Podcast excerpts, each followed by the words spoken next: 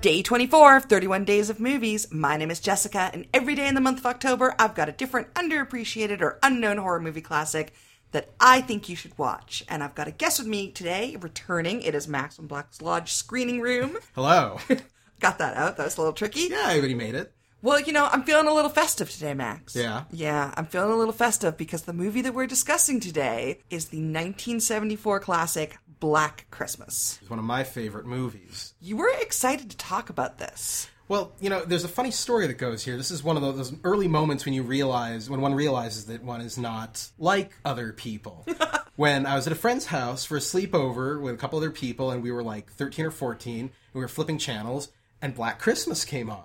And I said, Oh, no, great. Bob Clark, this is a good movie. And my little friends kind of turned towards me and were going, What? And we watched it. Um, and And how did they feel about that? nobody really slept that night. Yeah, did they realize Santa's dead? That that's the Yeah, no, they realize Santa is a gibbering maniac in a black turtleneck. uh, as you mentioned, Black Christmas is written by Bob Clark, or sorry, directed by Bob Clark. It was written by Roy Moore. It stars Olivia Hussey, Keir Dullea, and Margot Kidder. Plot of Black Christmas is that it is Christmas break, and it's you know Christmas break in a fun sorority house. Yay! Yay! But strange anonymous phone calls are beginning to put them a little bit on edge, and then some of the sorority girls start disappearing, and they're finding a dead girl in the park, and well, it might not be such a Merry Christmas after all. That was good. This movie, I mean, okay, first of all, I have to say this movie's Canadian. Yeah. But also, this is one of the quintessential, sla- like, this is the slasher, where it came from. Yeah. Slasher movies. Quite literally, this is the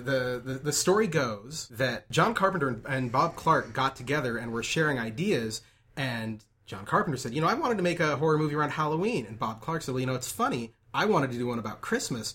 And they came up with the idea of doing one for every mate. It never really happened, but we ended up getting them anyway. I love Black Christmas. It, it's interesting that it came out, I think, the same year as Texas Chainsaw Massacre, 74. God, that yeah, That would be the same year. Yeah. So, you know, we had two great, fantastic movies in 1974, and both of them, and I'm a huge fan of Texas Chainsaw Massacre as yeah. well. Both of them, I admire their um, stark realism. Their spareness, yeah. Yeah. Like there's no with Black Christmas. There's no. Re- I mean, there are. You do follow the plot of the of the girls and the sorority sisters and their various trials and tribulations, but there's not a lot of character development. There's a lot of people being stabbed.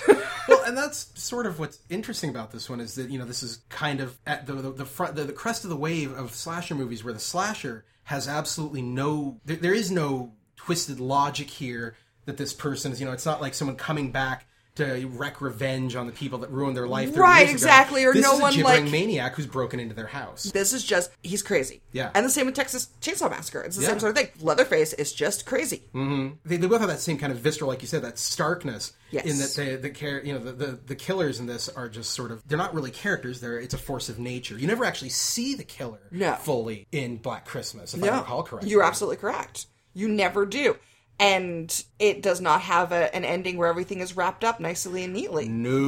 No, it does not. But it's also not like one of those sort of, you know, we've talked about indie horror endings. It's not a vague ending. It's just, you know, It's a very definitive ending. it's a life goes on with crazy killers ending. Mm. I mean, I felt like Black Christmas is one of the better horror movies in how it ties itself off rather Yeah. neatly. I would agree. And you know, it always and it was supposed to be part of like a, an, uh this was supposed to be an IP. This was going to be a franchise. So Bob Clark, I think, left it. I don't know this, but I suspect he left it kind of open where the the Black Christmas killer come back. Mm-hmm. Never really happened. We just got the god awful remake. Oh no, that was terrible. Human gingerbread dolls. Yeah, don't don't don't watch the the remake. It's no good.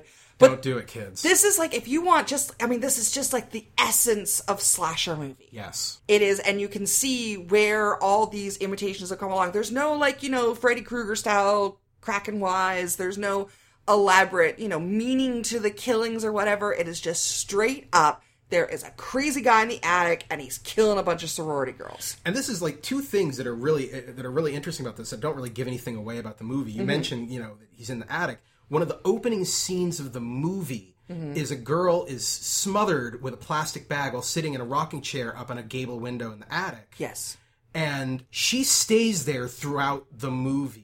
if you know what you're looking for, you see her up there and you're going, Jesus Christ, no one is going to look up. No one looks up in this movie. Right. And because no one ever does, look up into the window and say, she's been sitting there for a while. Uh huh. This is allowed to just go. And Uh-huh. Yeah. it's such a, a beautiful little detail. Just And the other thing about this being, you know, an older movie is you don't have the curse of kind of the self-aware characters that you have Yes. now. They're just doing their thing and getting ready for Christmas. yeah, which involves being stabbed repeatedly by a gibbering madman. Yeah, they don't ever really think about that. Yeah, well, they didn't have to yet. Right, exactly. So, I mean, even though this is like a much older movie, wh- what I'm saying is if you want to just go back, let's get some nice, pure essence of a slasher movie, watch Black Christmas. It is full of murdered Canadian. Can't go wrong. All right, I'll be back tomorrow with another movie suggestion. Bye.